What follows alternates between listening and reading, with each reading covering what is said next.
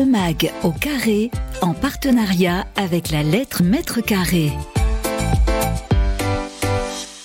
Bonjour, bienvenue à tous. Je suis ravi de vous retrouver pour ce nouvel numéro de la lettre, euh, le mag au carré, édité par euh, la lettre euh, mètre carré. On, vous allez voir aujourd'hui encore de nouveau un sujet passionnant. Malgré la crise, inflation, baisse du pouvoir d'achat, malgré les transformations sociétales, on nous annonçait la mort du bureau avec l'avancée du télétravail. Eh bien, on constate que l'immobilier de bureau se montre plus que résilient. Il continue à grimper et à grimper fort au premier semestre 2022. Pourquoi, comment? Et jusqu'où va-t-on s'arrêter? Autant de questions qu'on va poser à nos invités euh, du jour. On est ravi d'accueillir sur le plateau Florence Dordet-Franzoni. Bonjour euh, Florence.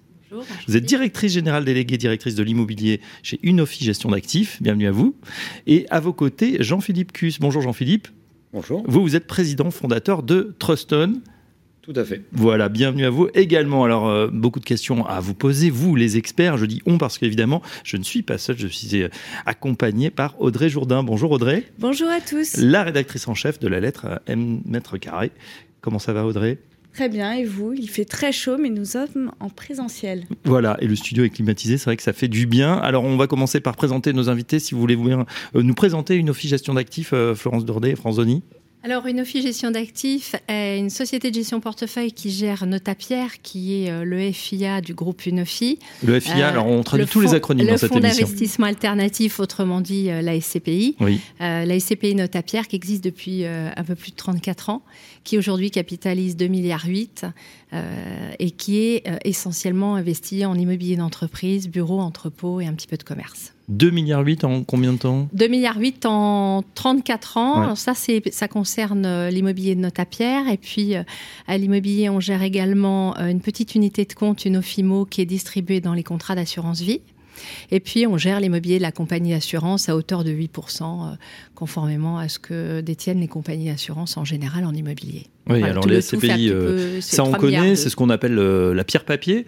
Euh, la SCPI, oui. voilà, qui, qui, qui, connaît un véritable engouement hein, ces dernières années. Les, les, encours sont, sont considérables. Les Français se passionnent aussi pour ce placement parce qu'il avait bah, jusqu'ici un, très bon rendement. On verra s'il est grignoté par l'inflation ou pas. Et puis c'est vrai que ce, le parc immobilier, bah, voilà, on continue à l'améliorer. Et quand on regarde effectivement la, la composition, vous êtes vous sur toute la France, principalement sur des bureaux Alors nous, on est majoritairement en région, mais c'est mmh. historique. Hein. Euh, on a toujours considéré que les régions étaient extrêmement résilientes et aujourd'hui, euh, ça, nous donne, ça nous donne raison. Euh, on a plus de 67% du patrimoine en région et le reste en Ile-de-France.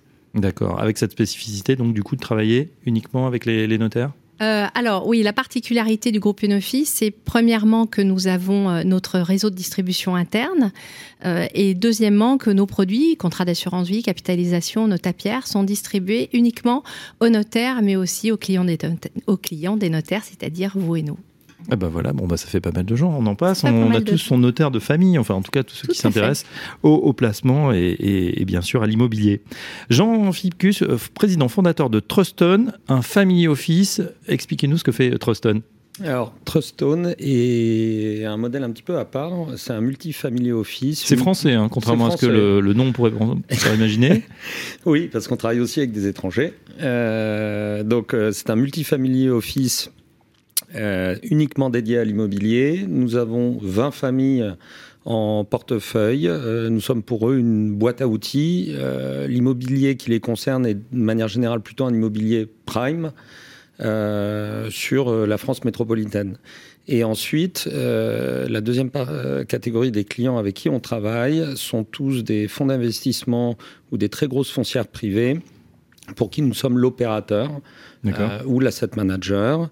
Euh, nous avons notre propre fonds interne, donc nous prenons systématiquement des participations avec eux.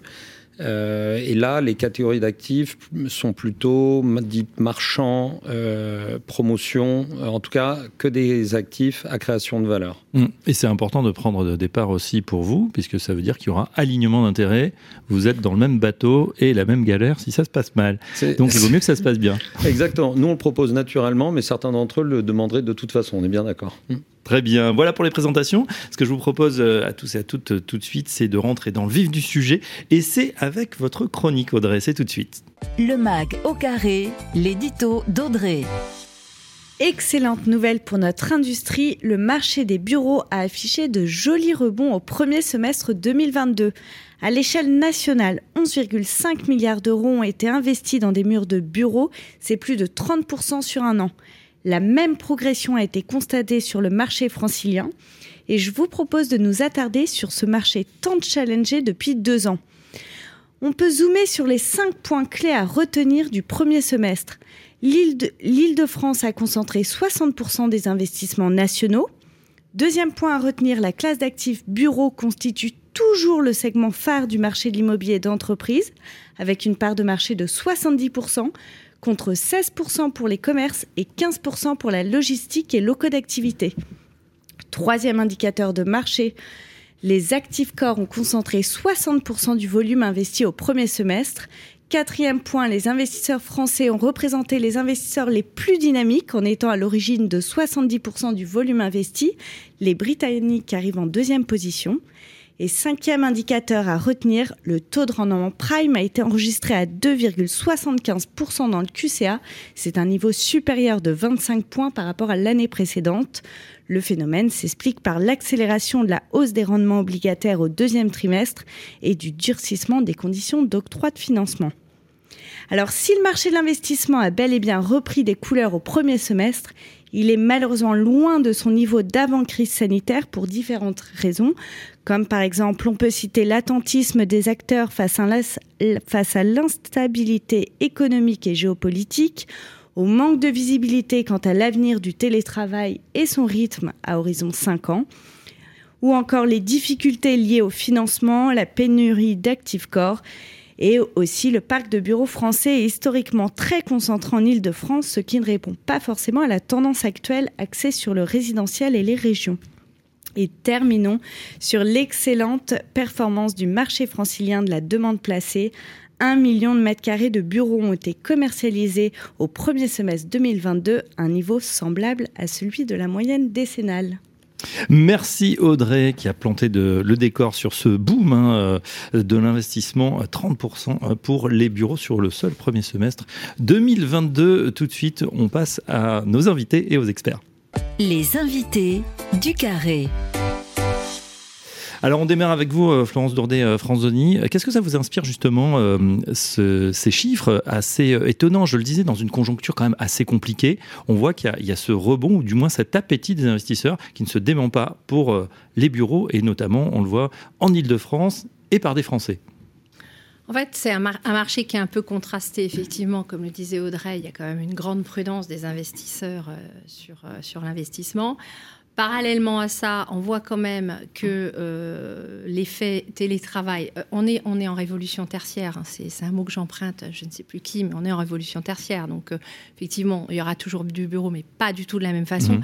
Et c'est une grande difficulté pour les investisseurs que nous sommes, c'est de s'adapter, et pour les CPI aussi. C'est quoi cette révolution tertiaire? Allez, bah, maintenant que vous attribuez bah, cette... Non, mais c'est bah, pas de moi, mais simplement, c'est vrai qu'on on, on télétravaille. alors aujourd'hui, on voit, nous sur notre patrimoine qu'on a 40 grands comptes qui représentent 65% de nos loyers. On voit que les grands comptes, ça y est, sont arrivés à maturité sur le télétravail. C'était un peu compliqué pendant deux ans. C'est en général deux jours de télétravail, mais ça s'explique aussi par certaines études qui ont été faites dans les pays nordiques sur la productivité en télétravail. On mhm. sait qu'aujourd'hui, les deux premiers jours en télétravail, euh, il y a une augmentation de la productivité alors que les trois derniers jours, ça baisse. Et je pense que c'est la raison pour laquelle les grands comptes qui sont très informés ont mis en place avec les CHSCT deux jours de télétravail. Donc aujourd'hui, il y a une maturité. Davantage, ça veut dire que ça deviendrait contre-productif, qu'il y aurait euh, une perte de sens, de lien avec l'entreprise Ce sont des études qui ont été faites euh, dans les pays nordiques et surtout au Pays-Bas où ils ont le télétravail qui, est, en, qui, est appliqué depuis plus de 20 ans. Donc ils ont quand même beaucoup plus de, de recul. Alors ils sont moins latins dans l'âme. On sait très bien que dans les pays du Sud, le télétravail est plus difficile. Peut-être un petit souci de confiance. Euh, qu'ont les latins. Euh, mais voilà, donc il y a, une mise en place du télétravail chez les, chez les grands comptes. Euh, quand vous disiez, je parlais de révolution, bah, c'est les nouveaux usages, le mhm. flex office, cette délocalisation des jeunes générations. le bureau, oui, mais le bureau différemment. Euh, plus d'espace commun. Euh, c'est pas forcément, alors c'est un peu moins en termes de surface, il y a un repli euh, clair sur nos grands comptes de 20 à 25% de la surface. qui n'est pas forcément évident euh, pour nous. C'est-à-dire c'est de la renégociation? Il y a une renégociation d'une part sur la surface, et puis euh, il y a, une, il y a une, une, une, redistribution de leur espace occupé. Aujourd'hui, quand euh, ils occupent un espace, ils veulent plus d'espace collectif, euh, plus d'espace euh, extérieur, des services, beaucoup de services. Mhm. et donc, on voit qu'il y a une vraie, une vraie transformation de notre façon de travailler. Et, et, donc, ça veut dire qu'on a un repli des surfaces. Et également, on a une adaptation à faire sur nos actifs avec la mise en place des services, mise en place de rooftop quand c'est possible, espace extérieur. Euh, et ça, c'est une vraie révolution. C'est une, vraie révolution. Ça veut dire que c'était pas du tout demandé il y a quelques années? ces espaces extérieurs, le rooftop, etc. C'était pas forcément demandé. Euh, c'était pas du tout une priorité. Aujourd'hui, euh, au début, on a un petit peu rigolé il y a trois ans en disant oh oui les rooftops. Aujourd'hui, c'est une vraie demande et le poids des représentations du personnel est très fort puisque quand on a des visites, il y a les directions générales, mais il y a le CHCT et mmh. ce sont eux qui décident. Et il y a aussi ces positions qui sont liées à leurs difficultés de recrutement. Ils ont besoin de recruter des jeunes générations. Donc les immeubles doivent être centraux. Euh, près des mobilités douces de préférence, offrir des services. Euh, et ça, c'est la condition, euh, c'est le complément au télétravail de jour. Quand on vient au bureau, on vit très très différemment de ce que l'on pouvait, la façon de vivre autrefois. Mmh. Et puis on a un sentiment aussi que les, finalement les, employés, les collaborateurs ont repris la main, alors pas dans tous les secteurs évidemment, mais dans certains secteurs en tension, effectivement, c'est un beau bureau agréable, avec des bonnes conditions. Il y en a même qui réclament jusqu'à 80-100% de télétravail. Voilà, sur des métiers en tension, on pense à tout ce qui est informatique, etc. C'est assez compliqué de leur dire non. Il faut, il faut que l'employeur finalement s'adapte. Et ça, ça change la donne aussi. alors nous, on a constaté quand même. Alors le, Covid était vraiment la crise du Covid, hein, donc euh, tout le monde en télétravail, c'est quand même pas la, quand même pas la norme. Euh, mais nous, on a quand même eu euh, des, euh, euh, des retours des grands comptes où on nous a demandé de rouvrir les bureaux parce mmh. que tout le monde ne télétravaille pas dans de bonnes conditions. Et donc, c'est vrai qu'il y a eu quand même certains burn-out, isolement, le mélange entre la vie de famille et le bureau, pas toujours facile. Donc, il y a aujourd'hui, je pense qu'on est arrivé à quelque chose d'équilibré avec ces deux jours de télétravail. plus c'est vraiment très compliqué, à l'exception des certaines professions qui peuvent euh, le faire. Mais même quand on est euh, data scientist, data analyst, ou par exemple, où là on est euh, sans arrière derrière son ordinateur, il y a un vrai besoin de lien social. Et puis l'identité de l'entreprise. Aujourd'hui, on se rend compte que l'entreprise, elle, euh, c'est via mm. ses locaux et c'est encore plus fort. L'image, la centralité, c'est encore plus fort qu'autrefois. du coup, pour vous, pas de retour en arrière. On sera sur quel rythme à peu près d'ici 4-5 ans euh, On aura ces 2-3 jours de télétravail Je pense 2 jours. Nous, on le constate sur tous nos grands comptes parce qu'en fait, ça passe par les grands comptes et par capillarité, ça descend sur les PME et ensuite euh, les entreprises plus petites. On voit que les grands comptes, c'est ça, c'est 2 jours, de... parfois 3, mm. mais, mais jamais plus. Alors il y a un phénomène connexe hein, qu'on a vu arriver très très fort. Hein. On pourrait se dire que ça, serait complètement arrêté avec la crise, mais c'est le coworking euh, qui n'en finit pas aussi de se développer. Justement, quel est votre regard justement sur ce coworking euh, Est-ce que ce sont des actifs que vous-même vous recherchez actuellement? Alors nous, nous avons euh, très peu, enfin très peu de, surface globale. On a un patrimoine à, peu près aujourd'hui tout, tout fonds confondu d'un million de mètres carrés.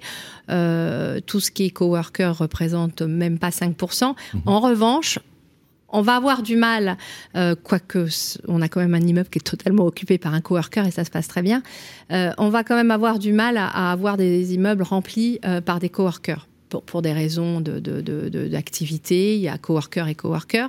En revanche, dans nos gros actifs, euh, on, on, essaye systématiquement d'avoir euh, une, partie, allez, 20% euh, dédiée à un coworker parce que ça nous permet d'offrir la souplesse mmh. requise par les autres utilisateurs de l'immeuble et de l'environnement, mais surtout de l'immeuble.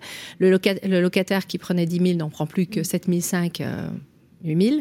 Mais il lui faut quand même cette souplesse, parce que tout le monde en flex office, c'est bien, mais il y a un moment donné où, quand on a un projet important, il faut pouvoir offrir. Ça peut être une variable d'ajustement finalement C'est une, une variable d'ajustement.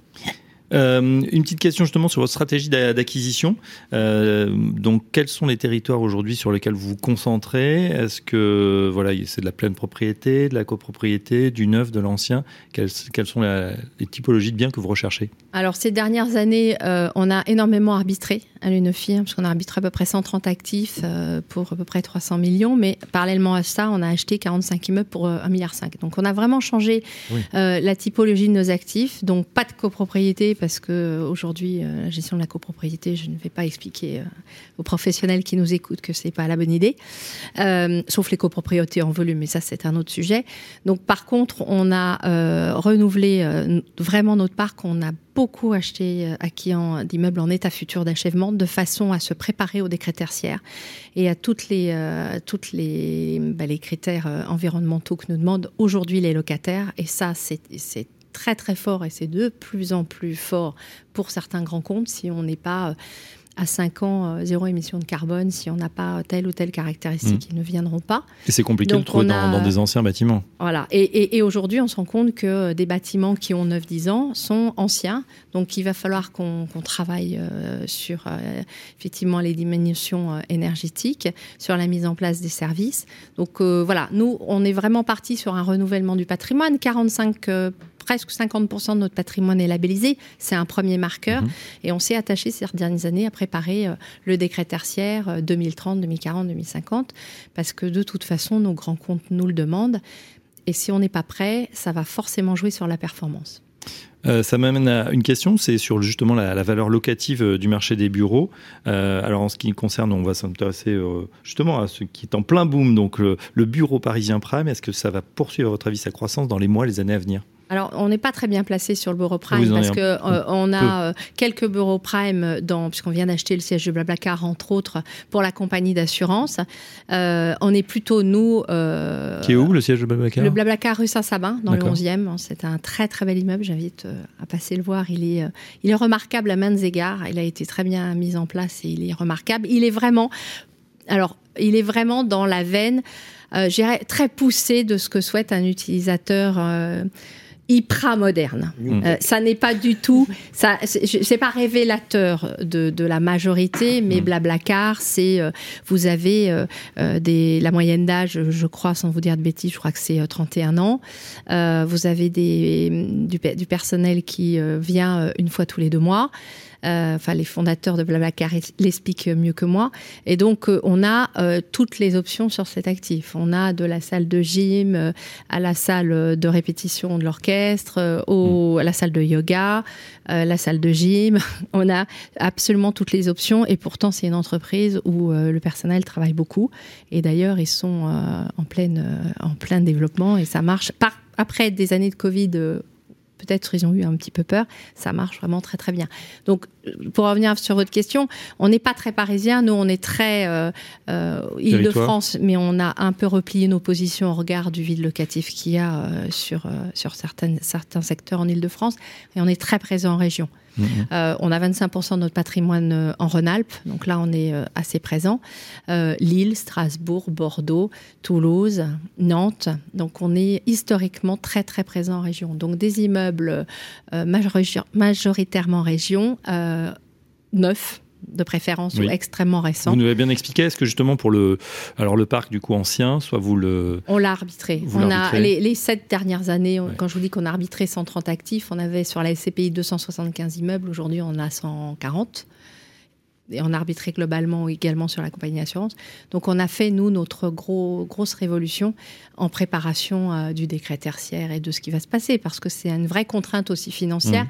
Euh, sur les SCPI. Et ça veut dire que ça va être de plus en plus compliqué pour euh, justement des, immeubles plus anciens qui ne respectent pas ces normes et un vrai sujet de rénovation. Est-ce que ça va valoir le coup? Ça sera. Je pense que certains opérateurs, et je regarde mon voisin de, de gauche, il y a certains opérateurs qui sont plus structurés euh, pour euh, justement valoriser ce type d'actifs euh, que ne le sont les SCPI qui sont là pour, avant tout, je le répète, distribuer un complément de revenu, un complément de mhm. retraite. Donc c'est vrai que ce que les SCPI orientent sur des bureaux, elle, ne, elle le prend sur sa distribution. Donc c'est vrai que pour nous, et c'est vrai que dans un BPI, il est plus intéressant de l'arbitrer auprès d'opérateurs qui font ce travail de façon plus, plus rapide, plus agile que, que ne peut l'être euh, certaines SCPI. Mmh. Alors justement, on va passer la, la parole à votre voisin Jean Ficus, euh, président fondateur de, de Truston. Euh, petite réaction justement à ce qui vient d'être dit. Là, vous, vous investissez sur ces... Je sais pas sur si ces... exprès, mais le passage de ballon était magnifique en tout cas. la passe. Exactement. Bah non, pour réagir, c'est vrai, on a chacun nos métiers et, euh, et ce qui, une des choses qui nous caractérise, c'est l'agilité justement. Euh, parce que pour pouvoir rénover ces immeubles et trouver de bonnes solutions dans un contexte mmh. réglementaire qui est de plus en plus, euh, euh, comment dire, riche, euh, eh bien, il faut, faut être très, très, très agile. Mmh.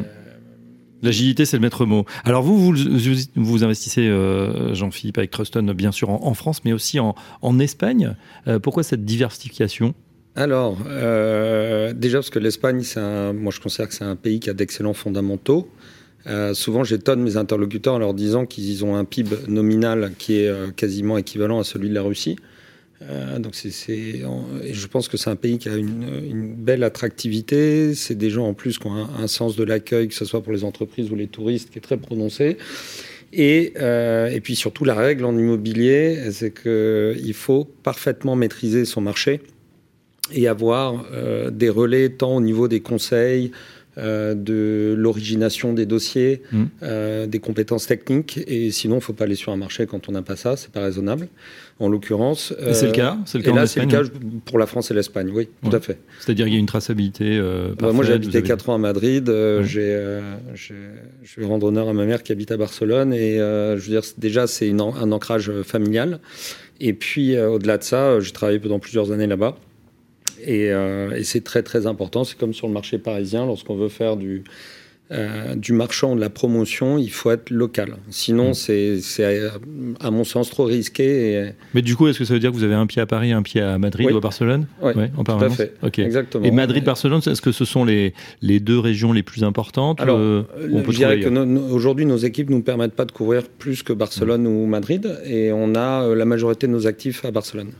Et point fort, point faible donc du marché euh, espagnol par rapport au marché euh, français Point fort, euh, déjà on a un droit de la propriété qui est très proche du droit français. Ensuite, on a, je trouve en tout cas qu'au niveau des bureaux en logement, c'est extrêmement compliqué en Espagne. En revanche, sur l'immobilier tertiaire, notamment sur le bureau, mmh. il y a beaucoup de choses à faire. et puis avec des facilités, notamment par exemple euh, lorsqu'un bail en bureau est terminé, il est terminé. Il n'y a pas d'indemnité, de, droit au renouvellement, de choses comme ça. Donc, ça permet de gérer des états locatifs en, de manière beaucoup plus sereine, sans avoir toujours euh, ce risque juridique qui plane euh, sur les baux commerciaux. Euh, ensuite, ils ont des loyers qui sont extrêmement bas euh, et ils ont une, grosse partie de leur parc immobilier qui doit être rénové. Euh, donc, nous, on adore.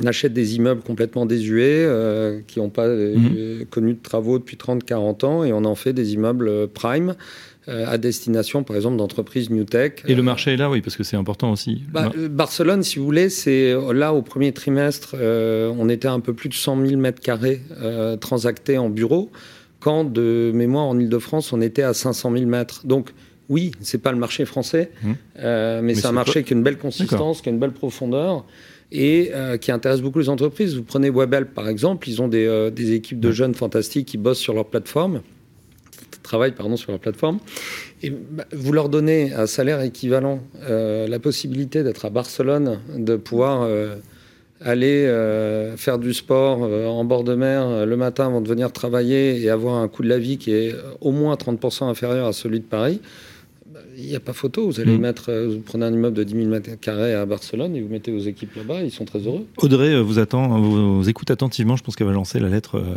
mètre carré en, espagnol bientôt. Ah, j'en serais ravie.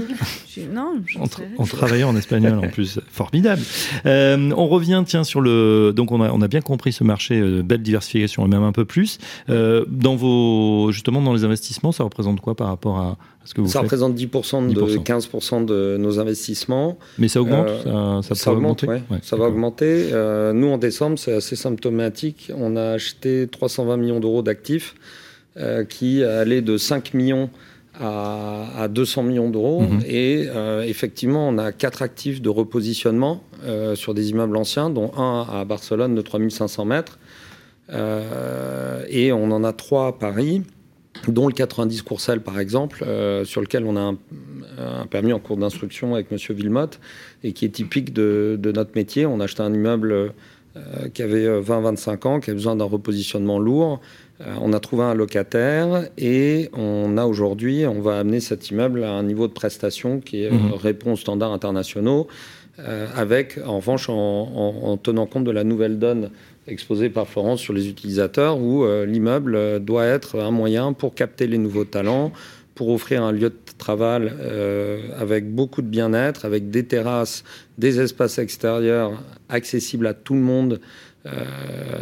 avec des salles de sport. Le bureau comme lieu de vie, quoi, finalement. c'est bête à dire, mais on y passe quand même 8 heures par jour. c'est là où ça doit devenir, où ça prend tout son sens. Oui, et parce que moi, je suis pas du tout inquiet sur les, par exemple, sur les loyers. Euh, qui euh, aujourd'hui, les entreprises qui euh, ont acté d'avoir 20% de moins de surface parce qu'effectivement, ils ont opté pour deux jours par semaine de télétravail. En revanche, ils savent que leur siège, leur immobilier est devenu stratégique pour leur image, mais aussi pour capter des talents. Euh, et qui n'ont pas le choix aujourd'hui. Ils, préfèrent, euh, si vous voulez, garder à budget constant, prendre un immeuble 20% plus cher en loyer avec 20% en moins de surface et d'avoir un outil de travail qui est vraiment performant, qui offre un, bien-être à leurs salariés euh, et qui offre aussi, en fait, c'est des immeubles serviciels. Voilà. Il faut qu'il y ait tout, en fait. Il faut quand les gens ils arrivent là, ils puissent recevoir des commandes, faire du sport, déjeuner à l'extérieur, avoir des espaces de partage. Euh, voilà, donc euh, c'est au moins ce que nous a amené la pandémie, c'est de repenser un petit peu ce modèle de bureau. Et donc je suis pas du tout inquiet sur les, les loyers.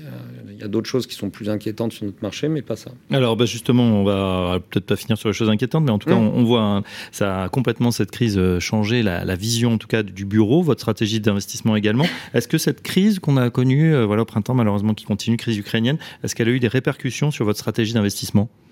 Euh, Et son corollaire, j'allais dire, parce qu'on a vu aussi des taux qui montent, de l'inflation, ça veut dire demain des, des conditions de, bah voilà, de financement aussi qui peuvent être plus compliquées. Oui, clairement. Aujourd'hui, on a, euh, la, pandémie avait un petit peu stressé les marchés. Euh, on a vu des problèmes de logistique, donc d'augmentation des coûts de construction, qui s'étaient aplanis en septembre-octobre de l'année dernière, en revenant à des niveaux à peu près normaux. Euh, et on était toujours dans un contexte de taux bas, puisque euh, à défaut d'avoir des moyens de réponse aujourd'hui avec des taux directeurs extrêmement bas, bah, on était resté flat et finalement par rapport à un contexte de remontée des taux, on était resté sur des coûts de financement euh, très abordables. Et puis effectivement, la crise ukrainienne a là, de manière assez importante, changé la donne. aujourd'hui, dans l'ordre, euh, ce qui nous impacte le plus, c'est les, euh, euh, les, coûts de financement, hmm. à tout point de vue. Le, quand nous, tous les matins, on reçoit une note sur une cotation de swap pour, pour le, les. On fait des emprunts à peu près, nous, toutes les trois semaines. Hmm. Donc on surveille les marchés comme ça. Et quand en janvier, on avait une cotation de swap à, à 30 points, 0,30%, eh bien aujourd'hui, on est à 200, voire plus. Euh, donc 2%. Pour couvrir votre, votre taux euh, d'emprunt euh, qui est variable. Voilà. Du coup, est-ce qu'il y a des dossiers qui ne passent plus aujourd'hui ou des bah, choses qui sont refusées Aujourd'hui, nous, on sait que, alors c'est pas notre cas, mais on sait qu'aujourd'hui, il y a des renégociations sur le marché, notamment liées à ces coûts de financement. Euh, vous n'aviez pas eu depuis, euh, je dirais, 10 ans des, des, conditions de financement dans des offres, sur des appels d'offres. Et aujourd'hui, vous avez des acteurs qui commencent à encadrer leurs offres avec, par exemple, un coût de dette. Euh, mhm. Et si cette dette venait à leur coûter plus cher, notamment pour le, ce fameux coût de swap, eh bien, ils le répercuteraient automatiquement sur le prix de vente à accepter ou pas par le vendeur. Euh, et, vous allez le voir, ça va revenir énormément parce que les marchés sont trop volatiles, c'est impossible. Aujourd'hui, effectivement, nous, sur les marchés euh, euh, donc à création de valeur, on a trois difficultés qui sont très importantes. la première, donc, on vient de la citer, c'est de déterminer le coût de la dette. Mmh. Et ensuite, la deuxième, c'est sur les coûts de construction, puisqu'ils ont à nouveau explosé soit pour des problèmes de logistique, soit pour des problèmes de matières premières qui sont devenus plus rares, plus chers. Euh, et ensuite, la troisième problématique qu'on a, c'est d'arriver à mettre un taux pour valoriser notre immeuble une fois, euh, une fois cet immeuble revalorisé. Et comme on sait qu'il va y avoir une décompression euh, des taux de rendement sur les actifs, savoir dans quelle proportion ces taux vont connaître une certaine forme de décompression et euh, et, ça, on a beaucoup de mal aujourd'hui. Et c'est bien le problème d'ailleurs des fonds mhm. euh, avec qui on travaille, dont les plus euh, conservateurs ont dit on, on va attendre que le marché se stabilise. On n'a pas de préjugés sur le fait de dire bah, aujourd'hui, nous, sur le prime, ou sur du corps plus, on va aller, on va enlever 25, 50 points de base, on va euh, rajouter pardon 25-50 points de base sur nos hypothèses. Non, on va attendre que le marché nous dise mm. aujourd'hui où il se situe. Donc c'est c'est une période là d'instabilité, de, latence qui est pas euh, qui, est, qui, est, pas très agréable. Euh, mais avec des investisseurs qui disposent encore beaucoup de liquidités, qui restent confiants sur des marchés comme celui de la mm. France, heureusement. Mais voilà, ils veulent euh, l'image des Anglais, donc grab the knife. C'est l'image du couteau qui est en train de chuter. Vous n'êtes pas celui qui va l'attraper avant qu'il soit tombé. Oui, euh, adage boursier aussi. On ne rattrape pas un couteau qui tombe, donc on attend que les choses se stabilisent. Bon, c'est d'ailleurs, euh, c'est étonnant d'ailleurs avec ces, ces changements de voir ces, ces, investissements, les investisseurs restent quand même, voilà, sinon confiants, en tout cas, continuent à prendre des, des, positions, des parts de marché dans un bureau. Vous l'avez dit, qui se qui se transforme notamment. Et vous, juste géographiquement, Prime, toujours au bureau euh, Prime, euh, c'est-à-dire, pardon. Euh, parisien. ah, quels sont les actifs qu'on cherche ah. bah, Nous, c'est toujours un peu la même chose, c'est-à-dire que c'est le, notre le, fonctionnement hybride de, notre société qui nous permet à la fois de faire du prime hmm. avec ses 20 familles et du marchand ou de la promotion avec euh, ses partenaires qui sont plutôt des fonds d'investissement euh, valuables ou des grandes foncières privées, euh, fait qu'on regarde un petit peu tout. Voilà. On, nous, on, sait dans quelle poche les mettre au fur et à mesure. Je peux vous dire ce qu'on ne regarde pas, et ça depuis 2-3 ans, on ne regarde pas la logistique, parce qu'on considère qu'il y a eu une, un marché qui était voilà, j'entends Florence qui chuchote maintenant, mais je pense que c'est un marché qui était en surchauffe depuis 2-3 ans et, c'est déjà, déjà un marché très spécifique en moment, avec une obsolescence des immeubles qui est extrêmement rapide, beaucoup plus de réglementation que dans les autres secteurs.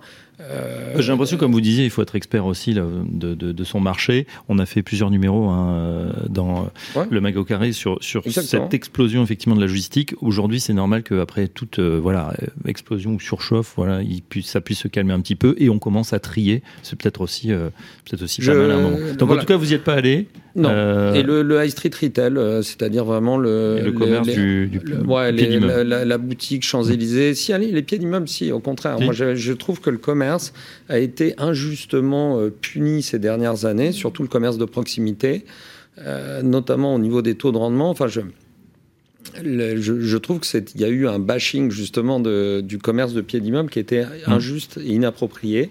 Euh, parce que ça reste une classe d'actifs, je pense, intéressante, surtout avec euh, euh, aujourd'hui le, fait qu'on souhaite plus forcément se faire livrer. pour, il y a un sentiment écologique mmh. quand même qui pousse plutôt à, faire appel à du commerce de proximité. maintenant, effectivement, peut-être qu'on n'est pas assez expert. mais aller sur du, retail avec des niveaux de loyer de, de l'ordre de 7, 8, 10, 12 000 euros du mètre carré, euh, c'est je je, je, je, on est, je suis pas à l'aise sur cette classe d'actifs. Mmh. Voilà, donc je préfère me concentrer sur le bureau, le logement, le retail, euh, sous toutes ses formes d'ailleurs. Ça fait déjà pas mal. Hein c'est déjà pas mal. Parfait. Ben, en tout cas, je pense qu'on pourrait faire au moins deux émissions euh, ou plus avec nos invités qui sont euh, volubiles et, experts. En tout cas, un grand merci, Jean-Philippe Cus, président fondateur de, de, Truston, donc Family Office. Merci également à vous, Florence euh, Dorné-Franzoni, directrice générale déléguée directrice de l'immobilier chez Unofi Gestion d'actifs. Merci Audrey. Euh, petite pause hein, euh, pendant l'été et puis on, on, reprendra ce mag au carré très bientôt. Je rappelle que vous êtes rédactrice en chef de la lettre Mètre Carré. on a montré le nouvel numéro à la caméra. Euh, le dernier qui vient de sortir dans l'autre sens. Je le monter. on va le voir parce que. On va pas le voir. Bleu sur bleu, ouais, comme ça, avec dossier spécial sur bah, justement les bureaux. Hein, ce boom de la demande placée en France, 40% en un an en Ile-de-France, 50% en région à euh, retrouver bien sûr dans la lettre mètre carré. Un grand merci à tous, on vous souhaite un très bel été. On se retrouve à la rentrée. À très bientôt. Le MAG au carré, en partenariat avec la lettre mètre carré.